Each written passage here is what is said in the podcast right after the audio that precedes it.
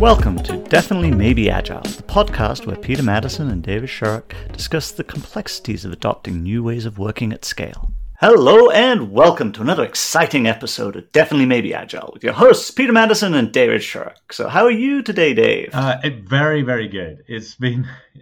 I'm just laughing. That's a great way to start the morning, isn't it? Yes. Um, what are we talking about? We are talking about innovation as a department. The right way to do innovation. Okay, let's put it that way. And yes, and I and I, and I think this this came to mind. Uh, we were talking about this uh, last week and before our call, and I think it might have come up because you might have run into an innovation department at an organization or something along those lines. Well, I, I think I mean this this stems back.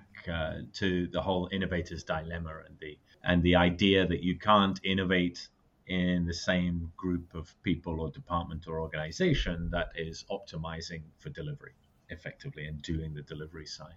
Fair comment, right? I mean, those two cultural mindsets and, and incentives are completely different, right? But that doesn't mean we should push innovation out as a department. I think there's an awful lot more to innovation than just hiving it off and giving its own uh, building, department, uh, V P, whatever it might be. I've, I've seen that uh, the danger before, and I've been in organizations where the the creation of the department um, has been taken as alleviating everybody else in the organization from ever needing to do anything with relation to innovation because that's somebody else's job now. I, I mean, I'm, I'm just thinking of the number of organizations I've seen which have hived off uh, the C I C D pipeline, for example. Continuous integration, continuous delivery is done over there in that team, or test automation is done over there in that team. Exactly the same challenges are, are kind of experienced there because now it's not my problem, it's somebody else's problem. So yeah, and and the and this comes to one of the areas of this is that we're in this together. We're all trying to deliver to a solution, and so when we have this complexity, we have to work together towards these. So it's not a, it's not something that's only done over there. It's something that we do together, and we we solve problems together. We don't uh, make it somebody else's problem. Well, I, I think there's another piece to that, which is in the past, and I, I'm being somewhat general here, but in the past, innovation was a small portion of what we did as an organization. A lot of what we did as an organization was just execute extremely well. And the focus on execution was driven through efficiency, and that we kind of, as we get more and more efficient and impactful, we want to stabilize that as an operational kind of way of working. And so innovation becomes something that a ten or twenty percent of the organization is focused on. But I think today, innovation is, every organization I talk to is hungry for innovation. They recognize the need to innovate. And you can't take a ten or twenty percent and just kind of keep scaling that department up. We need to take that thinking in that ten or twenty percent of the organization and make it how we think as an entire organization. It's a it's a cultural shift, if you like, more than a scaling of what innovation was in many organizations five or ten years ago. Exactly, and it's it's not just about and it's not just about that product innovation, which is where it often gets landed. It's about process innovation too. It's about how do we how do we do the work, not just about the product that we produce as well. I mean, and even how do we execute on our strategy? Because I always think of Dell. Dell was, they weren't product innovators. They were process innovators. They figured out how to get computers into your and my hands. And I'm sure both of us have used many Dell machines in the past.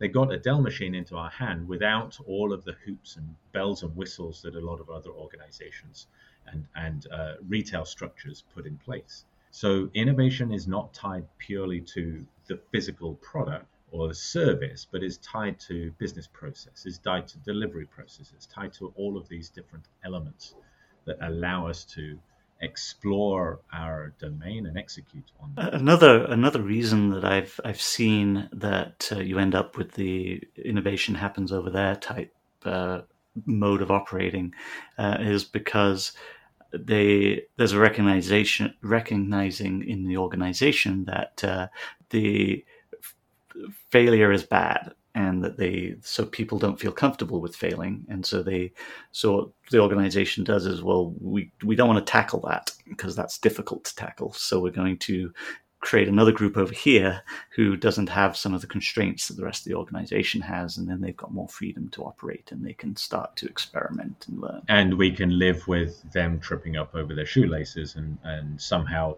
it's going to be different over there. I, I think that idea, that psychological safety of making mistakes and learning from them is it, it's a, a foundational block in any learning organization. And part of the challenge is, is a lot of organizations, they want to be and they state that they are learning organizations. But when we look at the execution to deliver, our goal is to execute to deliver with the minimum variance possible. And so in that context, we don't handle mistakes well. And, and I think this is what Toyota did it remarkably well with. But it's really difficult to get that, that psychology of this is how we're going to do stuff versus the, the sort of not bringing in the holding people accountable to, to doing exactly what our execution process. Yep. And uh, another piece that uh, that I see, especially in larger organizations, is the the lack of of visibility into the impact of their actions. So there's no feedback loops to be able to learn from. So, and even when there is, there's a I'd, I'd give you an example. Um, a certificate expiring, I see this all over the place, like certificates expire. And uh, the problem is that it's a two-year certificate or a one-year certificate. So potentially by the time it expires, again, nobody, the person who was there doesn't know about it. So what ends up happening is that every two years, certificates expire and the whole system goes offline. Um repeatedly every two years, yeah like clockwork, in fact. Almost exactly like clockwork, like clockwork. Yeah. You can set your watch by it. It's, it's, well i mean it, literally the, I think that this is that part of that is the um when we're moving fast, we have a tendency of, of solving the immediate problem but not shoring it up so it's solved in perpetuity. I mean, this is the argument in not an argument against test automation, but is why test automation isn't everywhere. I can fix something and I don't necessarily think, how do I make sure that never is, occurs as an issue or a problem in the future? What what c- process can I put in place? What code can I put in? What tool can I use? That means that this thing that, that happened like clockwork two years after the last time it happened doesn't ever occur again. And that actually takes time. It's not that people don't have the skills to do that or the intent to do it, but they can't do that if they're immediately pulled off to the next certificate that is expiring or whatever other problem is. Exactly. They have to be given time to respond and build that in, and so that the learning can...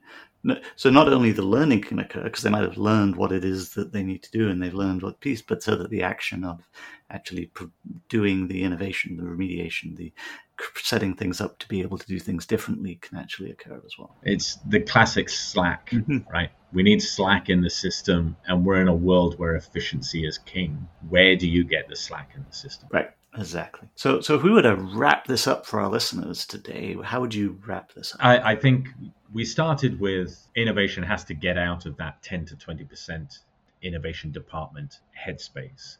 So I think that's one of the first things, is recognizing we have to think of innovation as a culture across the organization, as a mindset that we all bring to the table at some point, rather than something that we hive off and it's on the fourteenth floor or it's in this particular group or whatever it might be.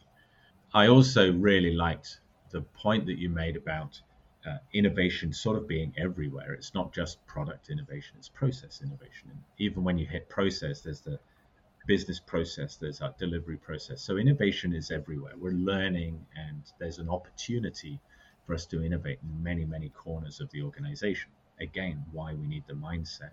Um, the third sort of point would be around the learning organization, I think, and the psychological safety. And just providing, I mean, part of that is slack and allowing people to be thoughtful about what they find and be able to remediate that correctly so that it doesn't recur. It's, it's a problem that is no longer a problem, rather than a problem that is solved but is going to become a problem again in the future.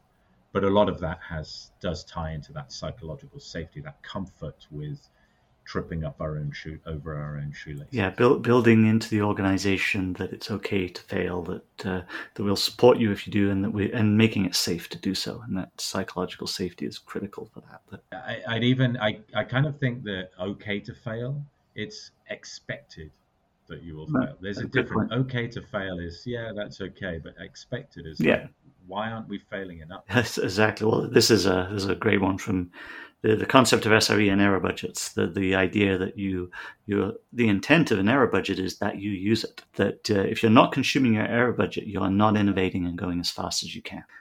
So you should be using up your. Uh, that's a great. I think that's a great way to sort of thought for us to end on is error budgets, learning budgets. Yes. How are we using? Awesome. Well, thank you very much as always, Dave. Really enjoy these conversations.